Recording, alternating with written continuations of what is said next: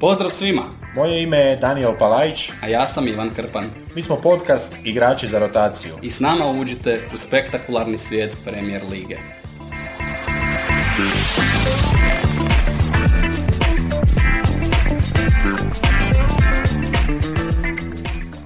Evo Daniele, prije nego što uđemo u našu glavnu temu, u našu epizodu i počnemo se baviti junacima naše priče, pitanje je kakav je osjećaj e, kada smo postali slavni ili malo slavniji, E, kako doživljavaš ovaj naš mali izlazak na društvene mreže na kojima e, prije igrača za rotaciju ni ti ni ja, malo je reći, nismo bili posebno aktivni i eksponirani.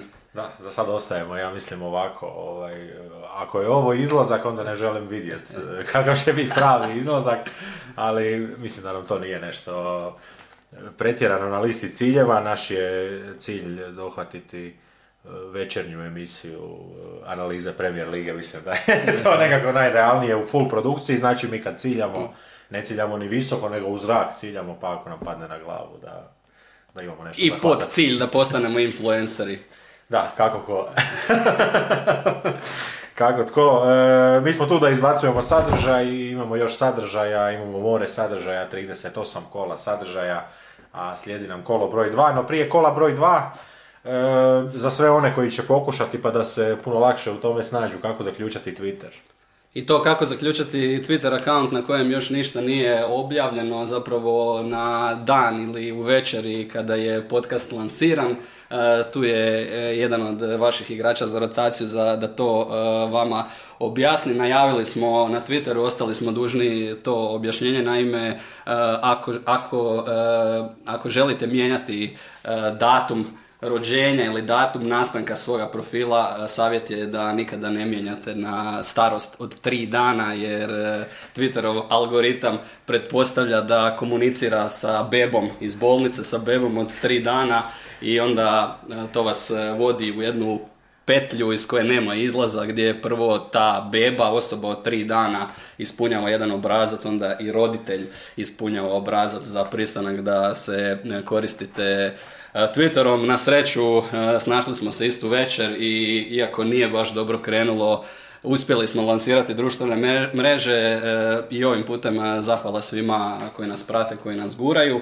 A mi ćemo e, krenuti sa našom najavom kola i odmah ćemo krenuti kako nama nije dobro krenulo s Twitterom, idemo s onima e, kojima nije dobro krenulo u sezonu. Prva utakmica kola, utakmica i koju ću ja komentirati, e, Aston Villa Everton, pa rekao bih prilika za iskupljenje jednih i drugih nakon uh, poraza u prvom kolu. Više Aston Ville koja je izgubila kod Bournemoutha i manje Evertona koji je u dosadnoj utakmici samo zbog jednog ili najviše zbog jednog uh, lošeg trenutka i onog 11-terca uh, poražen od Chelsea na domaćem terenu. Da, ako je Everton htio skrivati, odnosno ako je Frenkie htio skrivati i baš nekako u pripremi ovoga kola, mi smo otvorili s puno igrača, s puno transfera, ali prvo kolo je pokazalo da će puno momčadi ovisiti o trenerskim željama. E, kako ćemo karakterizirati momčadi koje ne ovise o trenerskim željama? Jesu li to svoje glave momčadi? To su tvrdoglave momčadi, i, ali treneri koji ih vode su dva legendarna nogometaša. Duel Franka Lamparda i Stevena Gerrarda, mislim da je ogromanjska razlika. A, razina kada su se sukobljavali na nogometnom terenu i sada ova razina na kojoj trenutačno jesu i Lampard i Gerrard. Pa, možda jedna rana oklada, e, dvojica trenera koja, koja će se ove sezone naći u glasinama o gubitku posla, evo to je nekako moja prognoza. Ne bih sad ušao u to koji će, koji će biti prvi, ali mislim da su njih dva poprilično dva velika kandidata za to. E, dao bi Frankiju ipak još malo vremena, imam osjećaj da će Everton ovo kolo nešto pokazati, a da je prošlo kolo išao nekako Guardiolovski pa puno, puno toga skrivao i mislim da će se sada tu otvoriti, premda opet gostovanje i opet e, za Everton više situacija gdje su bodovi važniji, e, gdje zapravo svaki bod kojega otmu Aston Villa će im e, napraviti tu razliku. Znamo svi Evertonove ambicije i mislim da oni moraju doći do pobjede čim prije, a slažem se da će krenut glasine, ali to će biti onako, ako u pet kola Everton bude imao šest bodova, mislim da to neće biti dovoljno za Frankija.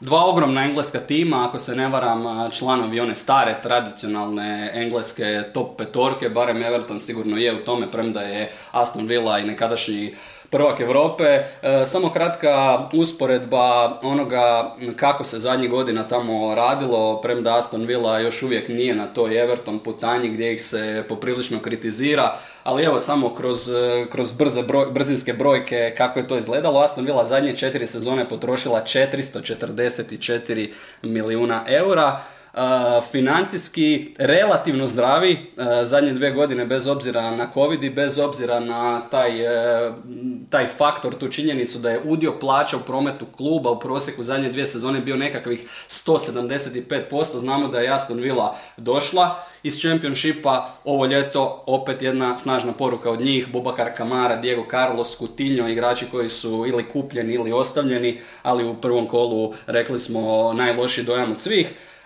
direktna usporedba Everton, možemo reći još jedan posrnuli velikan, zadnjih šest sezona Daniele 571 milijun eura potrošen, usporili malo zadnja dva ljeta, bili su praktično pred financijskim kolapsom, Covid ih je zamalo gurnuo preko ruba, spasilo ih je što su ostali u ligu, jedini veći transfer ovoga ljeta Amadou Onana 36 milijuna. Uh, James Tarkovski je stigao iz uh, relegiranog Burnleya, van stroja im je Dominic Calvert-Lewin, uh, mister, jedan dodir, čovjek koji je znao biti svjetla točka Evertona, u onoj pretprošloj sezoni imao neku ludu seriju kada je zabio devet ili deset utakmica za redom, ali njega nema, on je ponovno ozlijeđen, nekakvih šest tjedana će izbivati. Da, krao se sapun na Goodisonu u doba korone, pa onda i toalet, I papir. toalet papir na kraju također stigao na svoj red i to onda pokazuje zapravo kako je stanje. Sad je onaj dvoslojni u igri. Premda trač je bio da ne kradu igrači, nego da to krade osoblje, a onda je osoblje reklo da se sve redovno čisti prazni što se ne koristi. E, na stranu nekakvo siromaštvo, e, malo gledajući bogatstvo Aston Villa, osma najvrednija momčad e, po vrijednosti igrača Engleske premier lige sa 501 milijunom eura, dakle preko pola milijarde i naravno prati ih tko drugi nego Everton, ali Everton negdje na 420 to zaokružio. Teško je pričati o, tome kadru, transferi Ville se čine dobri, osobno tako Kotinja ni u igrici ne bi doveo, ali može se razumjeti nogometni razlog zašto ga se dovodi. E, jedino što imam osjećaj da će ta vrijednost biti ono što će kumovati prije, puno, puno prije Gerardu nego Lampardu. Vidjet ćemo kako će to izgledati, dakle u prvoj utakmici kola, početak e, toga programa je u 13 sati i 30 minuta. A mi idemo na drugu utakmicu, nećemo ih kronološki prolaziti, ali u drugoj utakmici o kojoj ćemo razgovarati, dva svijeta, dvije krajnosti. S jedne strane uspješni Brentford, feel good priča Brentford. S druge strane Manchester United možda kao jedan logičan nastavak na Aston Villa i Everton. I tu prvo par rečenica o Manchester United. Daniele, tabloid Manchester United ovoga tjedna je izašao u dvobroju Znaš ono kao kada kupiš večernjak pa dobiješ poster hrvatske reprezentacije, knjigu o Nikoli Tesli, tako je tabloid Manchester United uh, izašao u dvobroju. Uh, zadnje vijesti uh, stižu Adrian Rabio i njegova gospođa majka, gospođa koja jednom prilikom i Kilijanu Mbappeu ili njegovoj sviti na tribinama objašnjavala kako tehnički izvoditi 11 terca, gospođa koja navodno zahtjeva od Uniteda da se povisi plaća njegovog sina ali e, to nije ono najžutije i najsenzacionalnije što donosi tabloid. E, neki su se javili u klub ovih dana. E, bivši nogometaš Čičarito Hernandez je ponudio svoje usluge Manchester Unitedu na poziciji napadača i United je eto tako opet zbog možda krivih razloga u centru zbivanja. Da, kod njih se dogodila i to je sad trač koliko ja znam ta jedna promjena da postoji ali zar nije već postojao trust mozgova koji je, koji je pomagao upravljati, ne znam je li odmah u, u eri Moesa ili, ili kako je bilo, ali sad je opet ta priča da opet postoji taj trust koji, e, kažu, analizira dodatno igrače. E, mislim da je sasvim jasno u najvećem cirkusu na planetu koji samo nema onaj šator preko, preko krova Old Trafforda, ali to će im trebati jer prokišnjava ali u tom najvećem cirkusu sada taj trust, budite sigurni, više e, ne gleda tu nogometnu vrijednost, To je sad trust koji osluškuje kako dišu navijači, kako dišu mediji i po tome nekako e, daje plus ili minus zeleno svjetlo za, za nastavak određenih transfera. Hvala Bogu, Rabio, ostani dijesi. A znaš ko se još javio u klub ovih zadnjih dana? E, jet set, najznačajniji jet set e, par u nogometu, Vanda, Nara, supruga Maura Icardija je isto nazvala Manchester United i pitala ima li tu mjesta možda za Maura, vidim da nemate napadača. Je li to možda za spas e, braka Maura i Vande, jer oni su navodno na rubu rastave? Pa, to je onako jedan zadnji nož u leđa između posvađanih e, supružnika. ako ga želi uburati u Manchester United na svoju ruku. Vanda će insistirati na, na sedmogodišnjem, osmogodišnjem ugovoru da, da Maura veže u Unitedu ali evo ako nas slušaju njih dvoje, ne, nije, nije sjever, sjever Engleske, odnosno sredina e, toga britanskog otoka, nije, nije to romantično mjesto, Bali, Porto Rico, evo, birajte Bermuda, pa nizozemski otoci, bilo gdje, u Unitedu od njih dvoje neće pronaći sreću.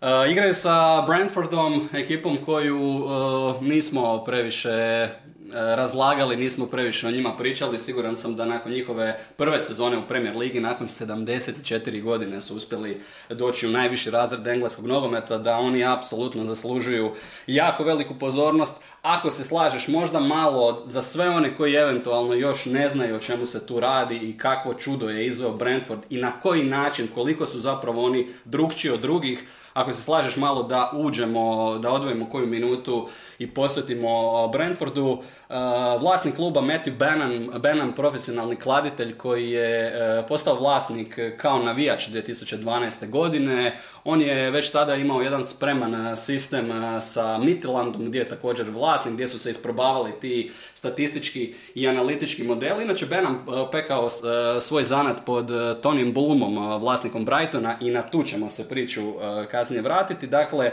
statistički razvoj statističkih analitičkih modela, razvoj algoritama, što im jako dobro pomaže i na tržištu igrača i u pripremi analizi trenažnog procesa i samih utakmica.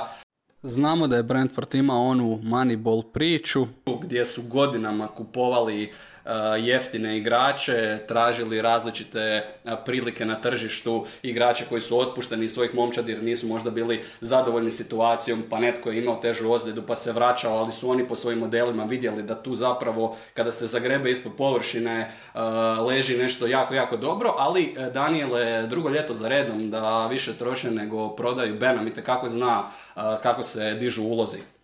Da, i momčad koja je 2008. krenula iz četvrtoga ranga nogometnog natjecanja. Mislim da su oni u ovome trenutku, e, gledajući ovaj period od zadnjih 15 godina, zapravo je momčad koja je najviše skočila. Tri godine u četvrtoj ligi, pa pet godina u trećoj ligi, u drugoj ligi, evo isto, sedam e, sezona i to baš ne briljantnih, dvije godine za redom treći i tek ta druga godina, mislim da to najviše pokazuje koliko je paklan championship, gdje je možda lako dosegnuti natjecateljsku razinu, ali tu natjecateljsku razinu pretvoriti u pobjedničku formu, je, to je očigledno puno, puno teže. A, ovoga ljeta su prodali prava za ime svoga stadiona, nisu više na Griffin Parku, izgradili su svoj stadion i uspjeli prodati prava. Kompanija koja se zove G-Tech, malo sam istraživao, usisivači, alati, multi-alatke, e, bežične kosilice na struju, I ali nisam taj. I tvornica vjerojatno 500-600 metara od stadiona. razmišljao sam malo o tome, o, o, o bežičnoj kosilici na struju, ali više sam onaj čovjek za, za čok i za onu špagu kada povučeš, e, premda bi se sada moj tata vjerojatno javio i rekao, sine, kada si ti kosio? Da, da, kod mene nizvrdi se, ja kosilicom i ne mogu. Ti ne možeš kosilicom, e, bitno je naći e, dobro opravdanje, dobru izliku. Ajmo Daniel, malo vidjeti po čemu su oni to sve drugčiji. Kada, ako, ako bismo možda svijet Premier Lige promatrali kao divljinu gdje žive različite životinje i životinskog carstva gdje imaš ove apsolutne predatore, medvjede, divlje mačke, onda je Brentford jedna životinja koja koristi mimikriju ili auto mimikriju, oni su nekakva žaba mukač koja se u jednom trenutku stapa sa, sa travom, onda su ona osica koja glumi stvarnu osicu, životinja, životinja imitator. Evolucijska njihova potreba zapravo za preživljavanjem, rekli smo moneyball dovođenja, ali i sam rad momčadi, sam rad sa, sa momčadi, recimo uvijek se sjetim jedne e, poruke koja je, koja je došla iz uh, Brentforda, mislim kad su još bili u Championshipu, gdje je njihov uh, tadašnji sportski direktor rekao da on ne razumije kako, to da, kako to momčadi toliko malo vremena posvećuju recimo radu sa prekidima. S obzirom koliko vremena se u jednoj nogometnoj utakmici provodi na prekidima i koliko golova pada iz prekida, on je rekao to je kao da kompanija provodi 10% vremena na onom tržištu koje, koje donosi 35% prihoda. Da, srećom u nogometu ne rade kompanije, ima njih nekoliko, ali te su onako pomalo izgubile dušu. Mislim da je ono čime se on zapravo nije susreo, nije se susreo sa trenerom kojega su doveli koji bi E, bio trener recimo Contea kojem vjerojatno nekakav analitičar ne bi mogao diktirati što će u igri e, planirati, što će u igri koristiti i na kraju krajeva što će sve pripremati u trening procesu. E, možda je u tome zapravo i nekakva njihova draž i te selekcije, ako se ne varam, oni nisu sad šest godina trenera promijenili i tu sad stvari u otvorenoj komunikaciji očito sjedaju na, na plodno tlo. E, malo evo i u toj prošloj godini kada su uspjeli uzeti 13. mjesto i gdje je zapravo onako imenom, e, pa evo da se samo kratko vratimo, prva utakmica Aston Villa Everton, rekao bih da to znaju ono i klinci od 10 godina tko su te momčadi, Brentford je tu novo ime i prošle godine novo ime koje se nije našlo ni blizu te zone ispadanja ajmo dalje na ove točke po čemu su drugčiji. E, sjećam se, radio sam prije nekoliko godina na areni jednu utakmicu Karabao Kupa, mog novog omiljenog natjecanja u kojoj je igrao Brentford i u pripremi e, sam e, istraživao taj jedan njihov fenomen. ono što me najviše oduševilo ili mi dalo neki novi pogled na stvari kada je došao Thomas Frank u klub, pobjedio je jednu od prvih deset utakmica. Iz kluba su tada rekli u nogometu se e, previše emotivno gleda na stvari, mi ne gledamo tablicu, mi gledamo naše metrike, mi gledamo kako se igralo u tim utakmicama, možda je neka lopta koja je trebala završiti u protivničkom golu iz XY razloga, nije završila tamo, isto tako možda smo primili neke nesretne golove, to se ponavlja i u Premier Ligi, oni su naime u zadnje dvije sezone, uključujući utakmicu protiv Lestera, primili uh, 13 golova van 16 Thomas Frank je i za to rekao, ljudi, to je stvar na koju se ne može utjecati. Uh, da je bilo manje tih golova, bilo bi više bodova. I onda sam Daniela samo razmišljao uh, kako bi ovakav pristup i, i ovakav stav uh, katastrofalno propao u nekim od uh,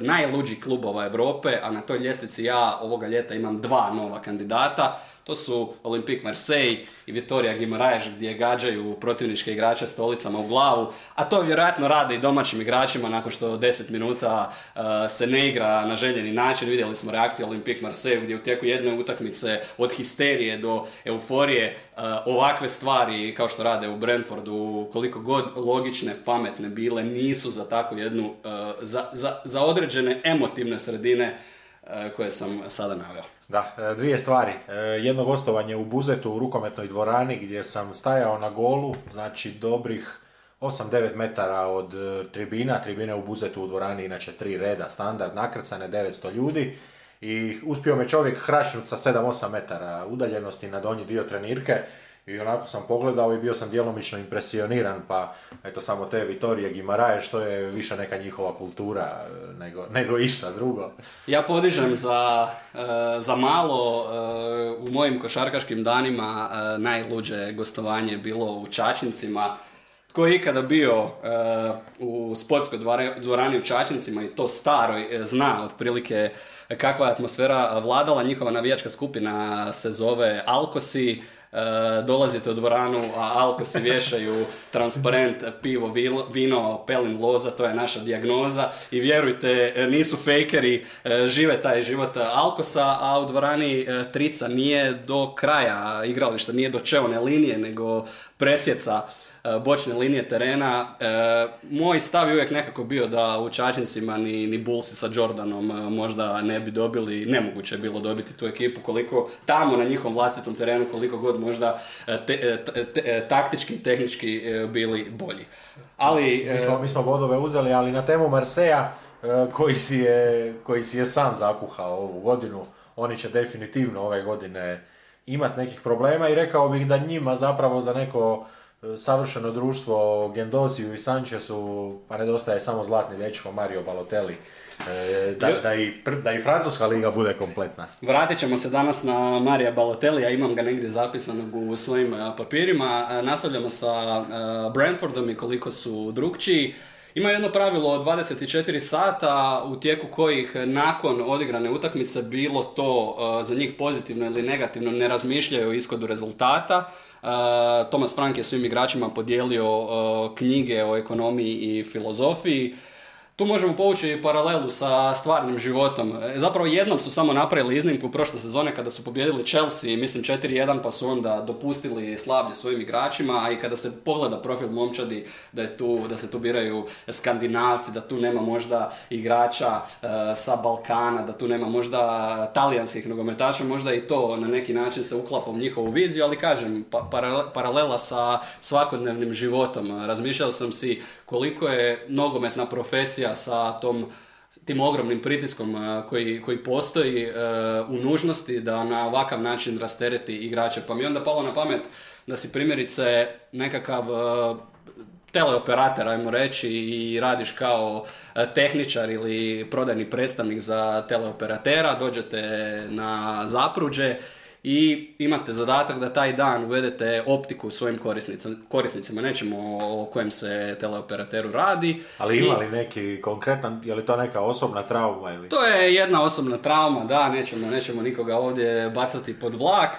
I onda se dogodi da toga dana optika iz ovoga ili onoga, e, to sam i umanjio ovoga dana, ali tjednima ta optika zapravo nije uvedena.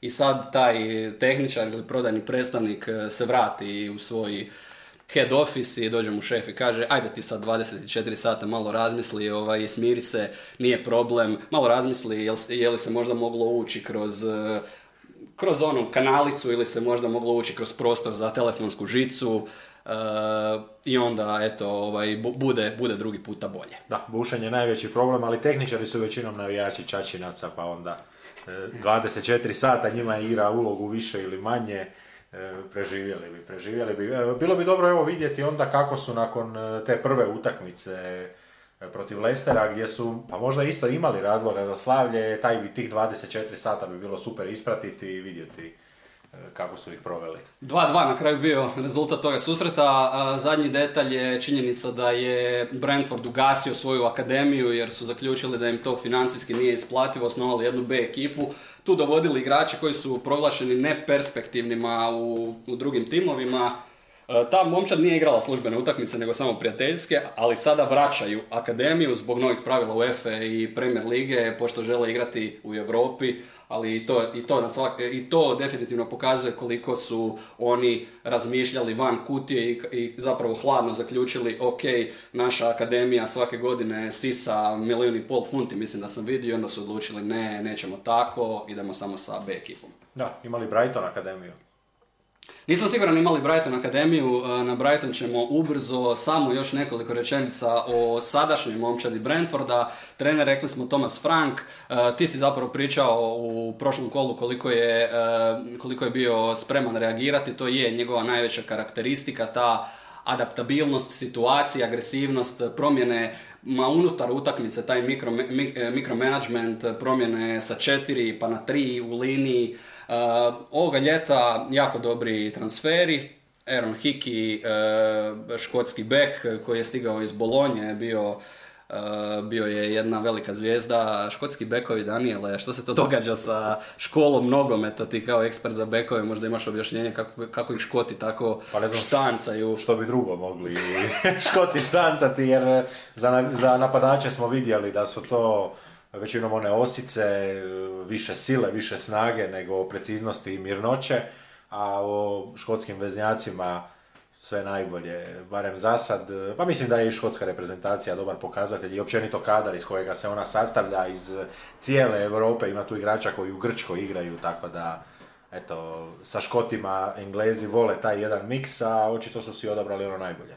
Još malo o njihovoj momčadi, Damsgaard stigao iz serije A, čovjek koji zna zabiti fantastične golove, dribler, neumorni radnik. I isto vrlo hladan lik, ne samo igrač. Zamjena možda za Christiana Erikssona, iako drugčiji profil. Eriksson koji ih je prošle godine e, zapravo strašno podigao, dobili su sedam od zadnjih 11 utakmica nakon krize u kojoj su zapali između siječnja i veljače. Međusobno su si pomogli, ne bi se čudio da Eriksen u nekakvom mamićevskom dilu možda dio zarade vraća i natrag. Građanski ugovori kada je u pitanju gospodin Benham svašta je moguće, Keen Lewis Potter postao najskuplji ikada igrač Brentforda, mladi engleski reprezentativac 12 golova za Hull City e, prošle godine, lijevo krilo.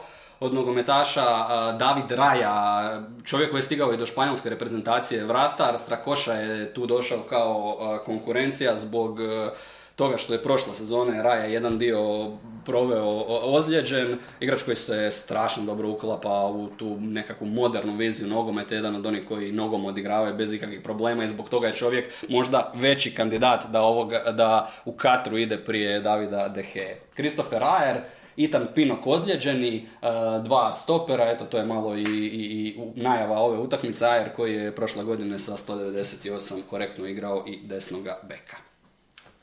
Sve smo rekli o Brentfordu, e, dobra momčad, sjajno krenuli. E, e, baš onako da se samo nastavi na tu svoju priču o, o tim trenerima, mislim da će Brentford biti momčad koja će puno ovisiti o tome kako će ove godine proći Frank, ali ne samo kako će postaviti stvari, nego koliko će ga pročitati.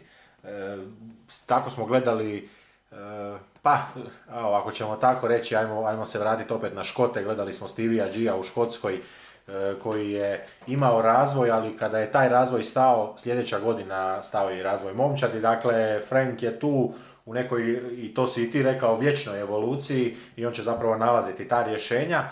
E, pokazalo se prošle godine da možda taj njihov hladni direktni pristup ipak funkcionira, nadamo se i ove. Strašno su bili zapravo efikasni po uloženoj funti i odnosu uložene funte i osvojenog e, boda su bili uvjerljivo najbolja momčad ekipa koja je imala, ja mislim, najmanji budžet je na kraju uh, završila na kojem 13. mjestu. Idemo dalje, idemo na susret Brightona i Newcastle, zašto taj prijelaz, zašto ta, ta tranzicija, rekli smo da je gospodin Benham pekao zanat pod uh, Tonim Blumom, vlasnikom Brightona, uh, priča je da nisu baš u dobrim odnosima Daniele. Da se godinama da. Kako vodi jedan biti, hladni rat. Kako bi biti, možda nema u Engleskoj tako toga E, ovog našeg, ajmo reći, malo balkanskog štiha, da se može otvoreno pričati, oni su zapravo malo e, i ograničeni time što smiju komunicirati jedan drugime, tim britanskim zakonima. E, eto, eto te jedne digresije ovoga nedavnog suđenja voditelju Mercedesove momčadi F1 Totu Wolfu koji je, koji je zapravo... nadmeni gospodin Toto. E, da, koji je zapravo, eto reklo bi se, upao u novce. On je, on je, on je upao u jednu nevjerojatnu priliku i tu je po... po Netko mu je namjestio na računu poveću svotu. Da, e, nekako... Da hoće nama. E, savršeno se ogradio jer je iza sebe stavio Mercedes koji se također u to uključio jer je bio zicer i sad cijela priča uglavnom nije čak ni bitno ni što je ni kako je, nego kako je on došao do informacije jer je on informaciju o nekim transakcijama i kupovinama morao imati ranije. I onda je zapravo na suđenju bilo to je li ta informacija njemu stigla službeno ili prijateljski. E, što bi samo zapravo značilo može li se dokazati da je službeno saznao prije no što je smio saznati. E, nekako i njih dvojica e, vjerojatno vrlo jasno znaju koliko je taj njihov službeni dio, a obzirom da je nogomet ipak malo više tih emocija i Navodno je službeni dio nula, navodno je privatni dio nula nakon što su se e, razišli i nagodili van suda. Matthew Benham bio zaposlenik e, Tonija Bluma, čovjeka koji je pokrenuo tu čitavu priču sa algoritmima i analitikom klađenja, ali apsolutno najbolja stvar koju se tu da pročitati je činjenica da su ljudi fizički nekada pohodili Filipine i, i slična otočja i vjerojatno u nekim e, barakama od bambusa, onako zamišljam ih u onim lanenim košuljama, uplaćivali tamo na licu mjesta poveće, poveće e, svote novca. E, Tony Bloom, čovjek koji je otkrio azijski hendikep i to je zapravo bila njegova revolucija, otkrivanje azijskog hendikepa, e, činjenica da su azijske kladionice uzimale daleko manji take na uloženo je omogućila u ranoj fazi Bloomu da se obogati, kasnije je čovjek bio i strašan e, pokeraš, profi pokeraš, e, The Lizard mu je bio e, nadimak zbog njegove nevjerojatne hladnokrvnosti, ali u isto vrijeme čovjek koji je uložio velike novce u Brighton i čiji je navijač Tony Bloom, vrlo često na tribinama zapravo gleda Brightonove utakmice, jedna od najljepših priča, siguran sam da će se složiti zadnjih godina, taj Brighton, taj Graham Potter, njihova uvijek dopadljiva igra i prošle godine prvi puta u u gornjoj polovici tablice. Da, uživao sam i to zbilja mogu reći, uživao sam kad su skidali bodove Unitedu, jer se kod Uniteda vidjelo da ih u prve dvije godine apsolutno podcjenjuju i svaki puta su se opekli. Ja Brighton pratim, moram priznati, od uh, njihovog, sa velikim simpatijama od njihovog uh, ulaska zapravo u Premier ligu. I prošloga ljeta sam uh, gnjavio malo svoje prijatelje kada je trajala ona velika saga sa Leom Messijem, sam malo nekako razmišljao koji bi to klub bio za Lea Messija da je onako totalno neočekivan, a gdje bi se Leo Messi vrhunski uklopio, to je naravno bajka, to je imaginacija, ali, ali... meni se Brighton sviđa kao jedna vrhunska opcija za Messi, a nisam prebolio da je završio na kraju u Paris Saint-Germain. Ti si tražio destinaciju u kojoj bi Messi mogao igrati dva puta ili više godišnje protiv Stoke City-a, jer je to zapravo susret kojega tražimo, ili da Messi potpiše za Stoke, ali nije se, nije se dogodilo. Možda da, i srećom. Da odgovori na vječno pitanje može li nakišoviti utorak u Stoke.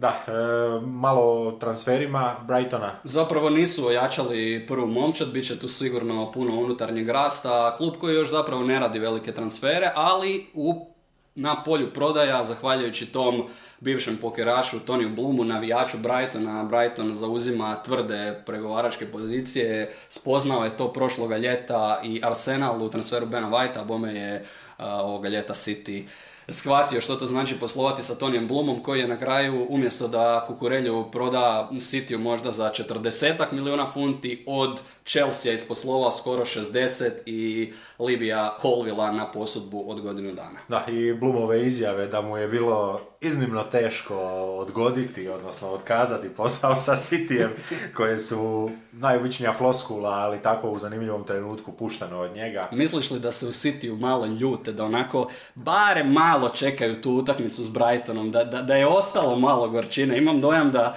da je malo ostalo gorčine prošle godine zbog Tottenhama i Kejna i da ovdje ima barem zrnce gorčine da bi City možda u toj utakmici mogao onako dodati gasa. Ako Pep stavi Halanda na desno krilo, mislim da onda je jasno da, da postoji ljutnja.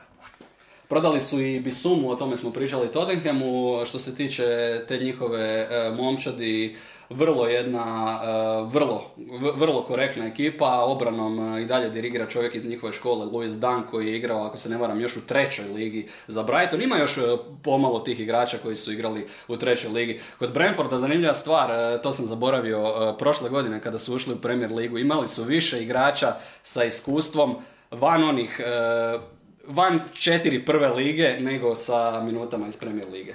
I fantastično se uspjeli adaptirati kod e, kod Brightona, ovako gledajući, oni su 2010. uspjeli napustiti treću ligu i onda su jedan dulji period bili u drugoj, ali ovako da malo gledajući, Soli March je tu od 2013.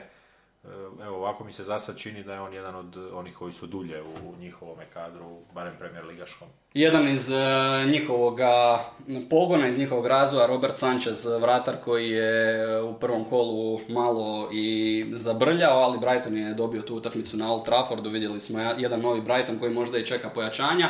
Možda jedan od igrača za veliki transfer u budućnosti Mojzeska i Sedo, Ekvadorac koji je bio impresivan protiv Uniteda, momak koji je rekao pri potpisu ugovora sa Brightonom da mu je velika želja igrati za Manchester United. Ali United takve ne zove Daniele, oni nisu na brzom biranju. Da, osim ako ga možda Chelsea pogleda ili Arsenal pogleda, onda će se i Manchester Ili brzo City. aktivirati. Da, e, ne samo da su ga doveli, nego su ga čak nekako onako jako dobro postavili i to je bio zimski transfer, ako se ne varam, kaj Je, on je, on je počeo zapravo igrati od travnja. Da, I pazi ovo, 90 minuta pobjedi protiv Arsenala, lani 78 protiv Spursa, 90 protiv Uniteda u drobljenju 4-0 i sad ovo protiv Uniteda, 9 utakmica u Premier Ligi, 6 pobjeda. Reprezentativac Ekvadora koji ide na svjetsko prvenstvo. Da, e, i to vrlo, vrlo mlad nogometaš koji će e, imati nekakvu suludu cifru, vjerojatno, kraj svoga imena, a vidjevši to da su oni uspjeli 65 milijuna utržiti za kukurelju ili koliko je već službeno, mislim da kaj sve do ispod 50 e, neće ići onako kao na burzi, tu će biti postavljena ta ljestvica, pa sve iznad što dođe tek možemo razmatrati. Vrlo vjerojatno ojačana njihova pozicija i na tržištu. Ostaje pitanje napadača. Nitko prošle sezone nije zabio preko 9 golova u svim utakmicama. Tu je Danny Welbeck odigrao jako dobro u prvom srazu i zamjena za Marka Kukurelju, pretpostavljam, stvar koja ih trenutačno najviše brine. Možemo, ako se slažeš, preći na njihovog protivnika, ekipu koja zaslužuje našu ogromnu pozornost, to je Newcastle. Moj i tvoj rani favorit za jednu pravu borbu možda za 6. 7. mjesto. Da, momčad koja je e, zapravo napravila dobro ono što je puno momčadi napravilo loše. Oni su taj nagli priljev novca zapravo jako dobro raspo- raspodijelili. Rekla, priča je takva da je to kod njih dosta došlo od vlasnika, da su vlasnici zapravo htjeli biti uključeni u to sve. Mislim da je Ashley otišao Tako je, e, Mike Ashley, e, jedna notorna osoba, čovjek kojeg sam također podosta pratio i jedan taj m, vrlo negativan odnos navijača Newcastle prema njemu. Čovjek koji je vlasnik najveće online trgovine, mislim u engleskoj Sports, Sports Directa i u to vrijeme mi je velika zabava bila otići na web stranice Sports Directa, Newcastle i Rangersa, čiji je Ashley vlasnik i sve tri stranice su po sučelju potpuno identične. Klub koji je i, e, čovjek koji je i klub i stadion koristio isključivo kao reklamu za svoju online web stranicu koja je inače velika prevara jer je valjda 99% artikala na sniženju, znači sve je sniženo, sniženo znači da ništa nije sniženo i Mike Ashley koji se nije pojavljivao na utakmicama nikad, čovjek iz Londona.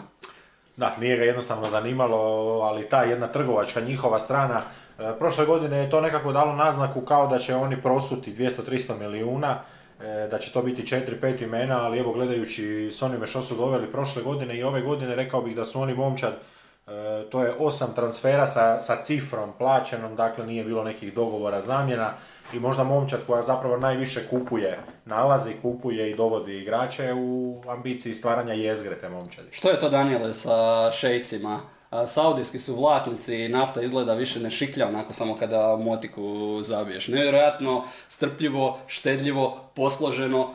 Vidi se da se može u jako kratkom periodu, ne zaljetaju se na tržištu, ne kupuju samo da bi kupovali, a ono što ih posebno nekako odvaja, ne dopuštaju da im se zavrća ruka.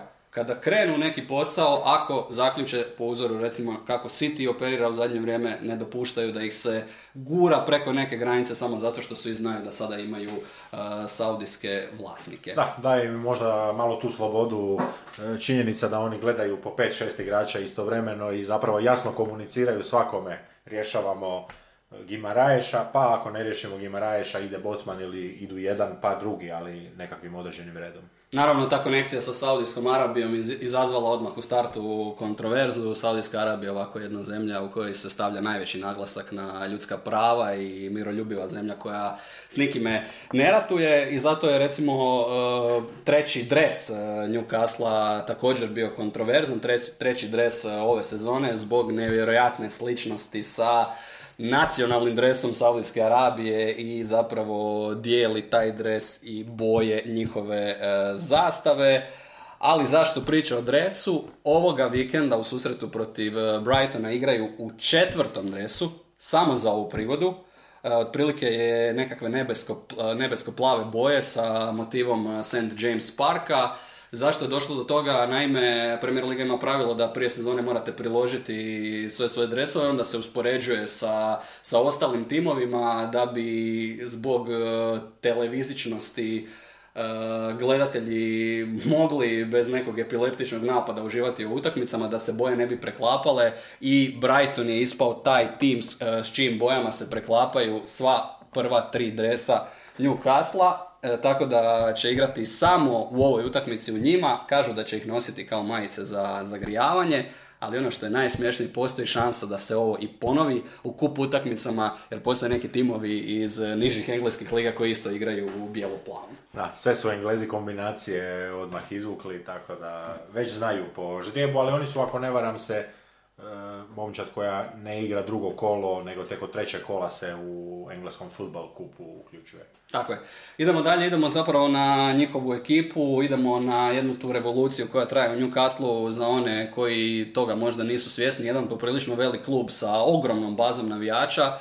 E, Pritajni div, na neki način klub za kojeg se godinama govorilo samo da se posloži situacija, s- e, čitajte ili slušajte samo da se otjera majka Ashleya, e, Newcastle je jedan od onih koji mogu eruptirati i tako je to jednostavno ovi iz Uniteda gledaju kako je moguće u 5-6 mjeseci dovesti prave ljude na pravo mjesto, posložiti hijerarhiju. Dan Ashworth stigao iz Brightona kao tehnički direktor, a prvi čovjek, prvo ime njihovog projekta Eddie Howe, e, koji je preokrenuo čitavu priču. Da, ne samo Ashley, nego i Steve Bruce, kojemu su puno, puno toga zamjerali. Najviše su mu naravno zamjerali niske pozicije u te dvije godine, dvije sezone pune koliko je vodio, ali stvorilo se to ime i zapravo nekako u toj prošloj kulturi kluba, u tom negativnom okretu na Ashleya je Steve Bruce bio samo njegov pijun koji se na to nastavljao. E, Premda ovako ja bih izvukao da je u, tome periodu došao Joeliton, e, kojega su oni zapravo zajedno našli i tu se nekako i kod Steve'a Brusa vidi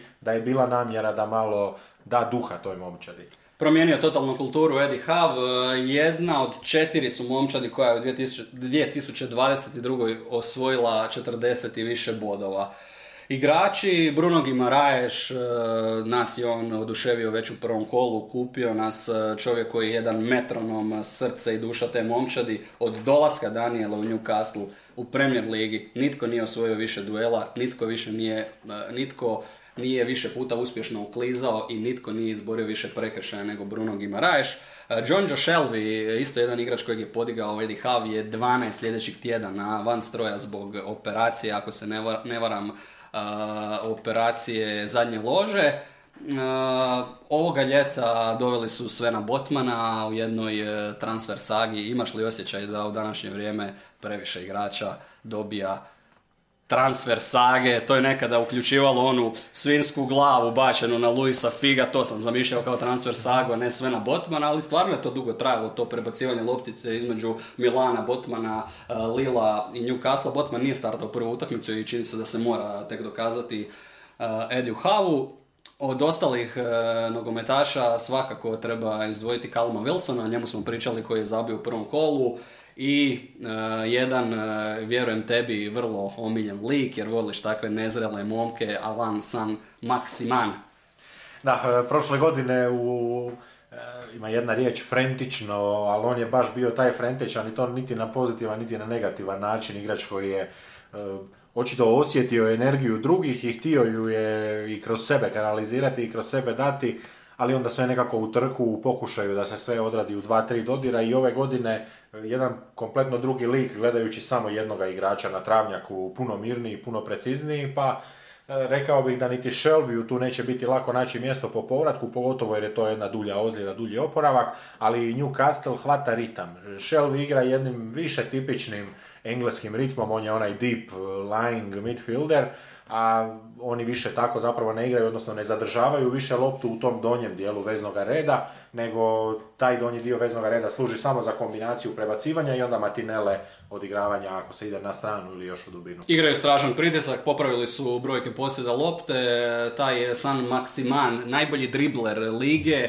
ono što se voli reći Daniele, takve obožavamo igrače, staroga kova, ona igrač poteza, čovjek koji je zapravo učio nogomet na ulici. On sam kaže da najviše voli podvaliti tunel, to vjerojatno više voli nego zabiti gol ili podvaliti asistenciju. Kažu ekscentrik van terena, poznati po onim Gucci znojnicama za ruku, traka na glavi, potezići, driblinzi. E, izumiruća vrsta, ali e, popis trenera koji e, nisu voljeli San Maksimana je nevjerojatan. Kristof Galtier, Lucian Favre i Patrick Vieira, svi po redu nisu bili zadovoljni s njime, a što reći o tome, čovjek je takav lik da je jedan Mario Balotelli smatrao da je nezrel i da previše dribla kada su bili su igrači u Nici. što reći dalje o tome? Da, e, i tavan mu se, a dobro, Goltiera, ko zna, mislim da se njemu niti jedan igrač koji ga ne sluša, apsolutno ne sviđa. E, ne voli nikog. Da, neobično za Vijeru, ali rekao bih za Vijeru da je tu malo bilo ipak kivnosti, jer je to bila jedna jako loša Vijerina sezona. I čak se, evo, ta sezona dosta brzo zaboravila, to je 18-19, ako se da, ne varam. Vijerina, da, sezona u Francuskoj koja se jako brzo zaboravila, evo, vratio se i. Rekao si Joe Ellington na novoj poziciji, on je sada jedna vrlo energična, prodorna osmica, čovjek kojeg mi je Eddie Howe udahnuo novi život. Tu završavamo uh, sa Newcastlom. Veselim se ovoj utakmici Brighton Newcastle. Nećemo prognozirati ili ti ako hoćeš, ali jedna od utakmica koje ćemo pratiti sa posebnom pozornošću. Idemo dalje. Uh, sada kratko City uh, Bournemouth. O Cityu smo stvarno dosta pričali.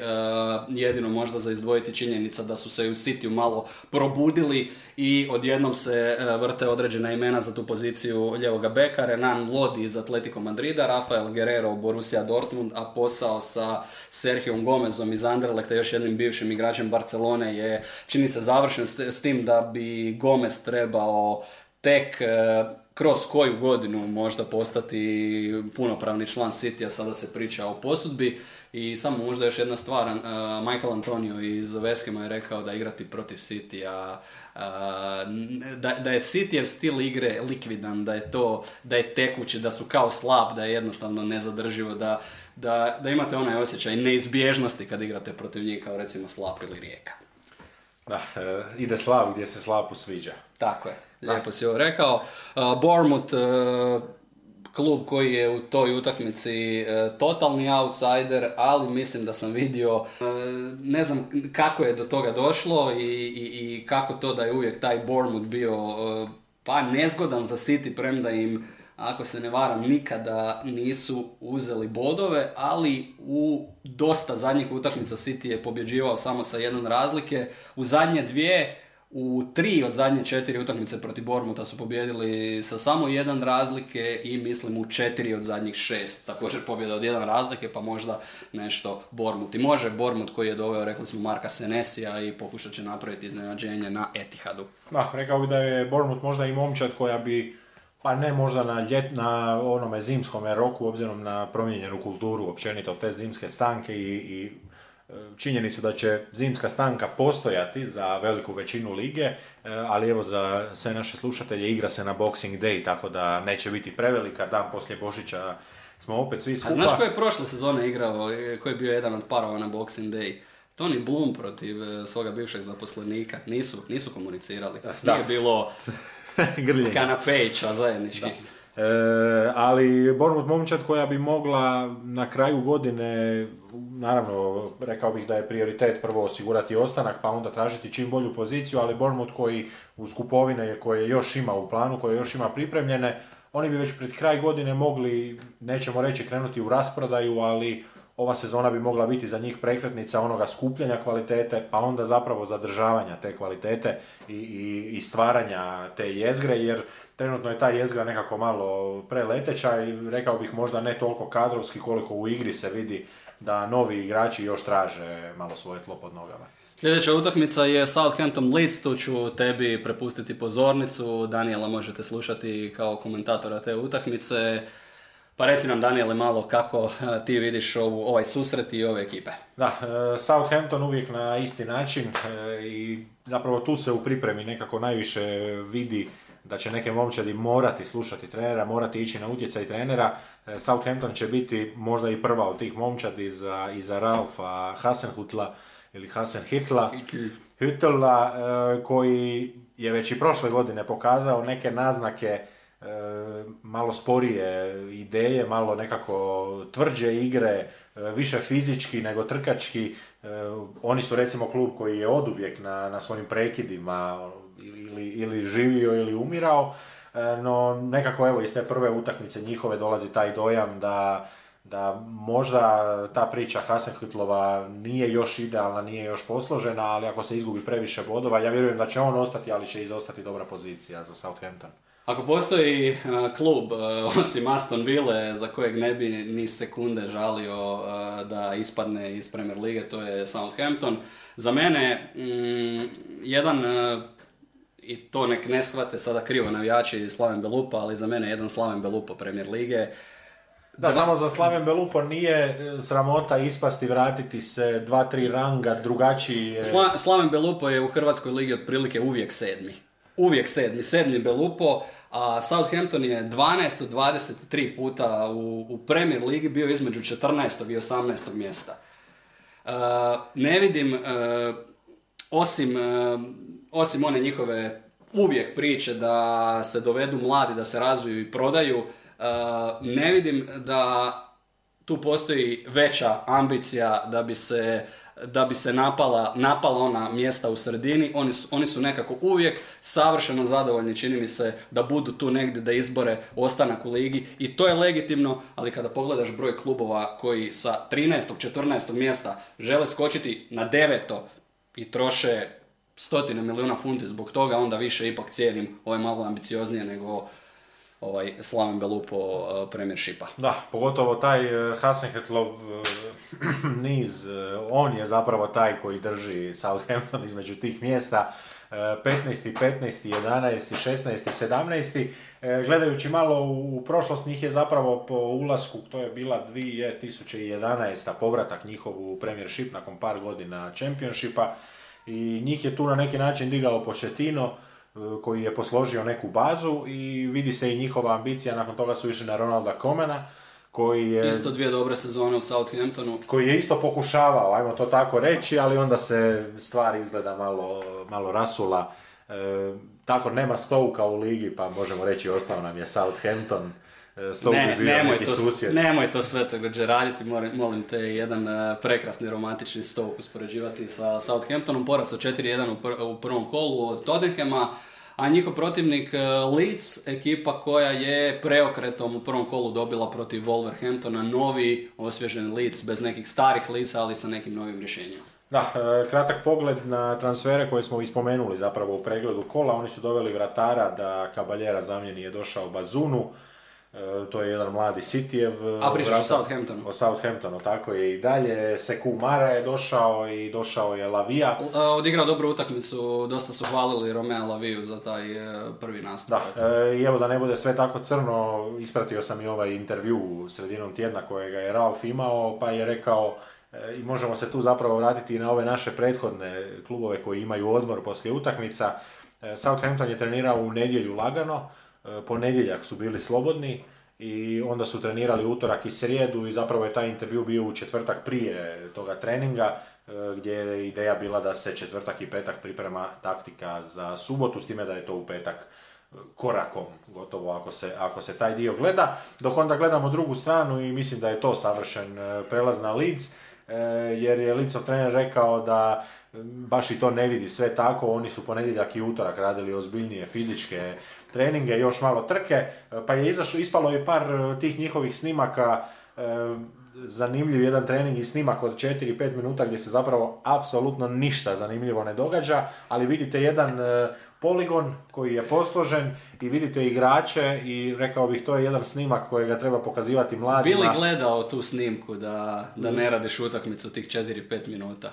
Ne bi sigurno tu konkretno, ali sam snimku otvorio jer je bila nazvana SAQ, odnosno Speed Agility Quickness i zanimalo me kako to izgleda u nekoj preslikanoj slici top momčadi igrača koji zarađuju stotine tisuća funti E, kažem, to treba pokazivati klincima jer tamo lici izgleda kao radnička momčad, odnosno nogometaši, izgledaju kao netko tko niti uživa, niti ne uživa, nego odrađuje svoj posao i nalazi zapravo satisfakciju u tome. E, nadam se da će to licu nekako i, i malo ću e, sada navijati za njih jer kasnije neću moći, ali nadam se da će im to pomoći. E, sjajna se energija oko njih sklopila, pa čak je Brandon Aronson je nekakvo prvo fantasy ime, ajmo tako reći, ovoga tjedna, jer on je možda taj igrač koji je jeftiniji, a mogao bi raznim fantasy igračima i svima koji žive u svijetu fantazije načiniti neku razliku u tome skupljanju bodova. Putovalo se na relacije između Salzburga, Leipziga i Lica, napravljen je taj trokut, prvo sa Jesse Marshom i onda sa dolaskom nogometaša, između ostalog i Brandon Aronson stigao iz tog Red Bullovog koncerna, najveće pojačanje ovoga ljeta. Uh, otišli Rafinha i Calvin Phillips, uh, ako se slažeš možemo uh, dalje, a vi naravno uživajte uz Daniela u prijenosu Southamptona i Lica. Arsenal Leicester, naša sljedeća utakmica. Arsenal e, otvorio prvenstvo pobjedom 2-0 protiv Crystal Palasa. Od nekih vijesti iz Arsenala e, možda spomenuti da su... Oprosti, ali morat ćemo se kratko vratiti. E, sjetio sam se jer mi je rođendan na jedan ključan datum za Leeds United. Tko prati vijesti znati će koji je taj datum, ali to je datum na koji je dogovoreno početkom rujna da će Barcelona koja je zapravo koja je zapravo Rapinju kupila na ma ne na kredu nego na džemdo na na Veresiju. Na Veresiju. Čast svakome Veresija, nikome časti na nema. Teku. Na teku su Na teku i zapravo početak rujna je taj neki datum gdje... Na majke mi. E, diže, se, diže se taj nekakav, e, ajmo reći, zanos navijača lica koji su nekako, kako bih rekao, prihvatili da su možda izigrani od strane nekog velikana, ali su odlučili, ok, ako ste dali nekakav rok, na taj rok kreće i to kako su oni to nazvali, blačenje, pljuvanje, E, napad na Barcelonu koja bi trebala na taj datum, a mislim da svi skupa možemo uživati i mislim dočekati. Da, mislim da šverceri nemaju savjesti da ih to neće previše dirnuti. Predivan će biti taj petak, taj, taj početak rujna i evo već sad znamo da početkom rujna imamo malo svježih vijesti, a sad se možemo apsolutno vratiti Arsenalu, Arsenalu i Leicesteru. Uh, Leicester i Arsenal, Arsenal uh, najljepše vijesti stižu uh, iz Arsenala po pitanju uključivanja nekolicine igrača u proces treninga, Fabio Vieira, Kieran Tierney i Takehiro Tomiyasu, dakle dva nova beka na raspolaganju za Artetu.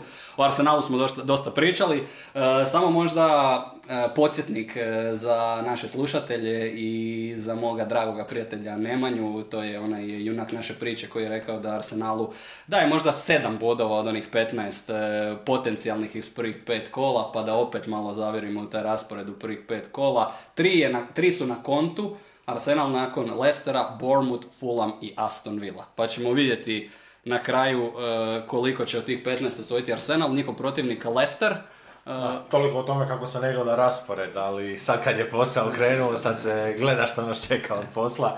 Mislim za, za te momčadi, ne za nas osobno. Uh, o Leicesteru smo isto već pričali da su malo zatvorili kasicu ove godine, da nije baš išlo nešto van, da se nije baš nešto skupoga dovodilo nije se ništa dovodilo. Da, ono što se vratilo, to je zapravo jedino što će biti svježe u njihovim slačionicama. Pa dosta je zapravo lagano objasniti zašto Lester nije nikoga doveo. Ne radi se o tome da oni na jednom imaju financijskih problema ili da, da nemaju novca. E, jednostavno preširok kadar, previše igrača kojih bi se htjeli riješiti i prije nego što se riješi tih igrača neće ništa dovoditi. Najbolji e, primjer za to su ti Bubakari Sumare i Janik Westergaard, dva igrača od e, petorice koje je Leicester prošle godine kupio kada su mnogi rekli da je Leicester imao jedan e, strašan e, prijelazni rok.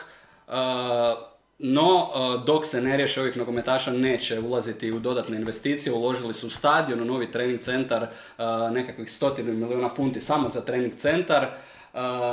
Kažem, uh, široka momčad, ali uh, da, ni, da im ne fali ono što ti kažeš od prvog do prvog, činjenica je i da nisu htjeli prodati Fofanu, njega cijene na preko 80 milijuna eura, za njih je on kraljevski Rolls Royce na poziciji stopera i Jamesa Madisona također nisu htjeli Džabalesku dati Newcastle.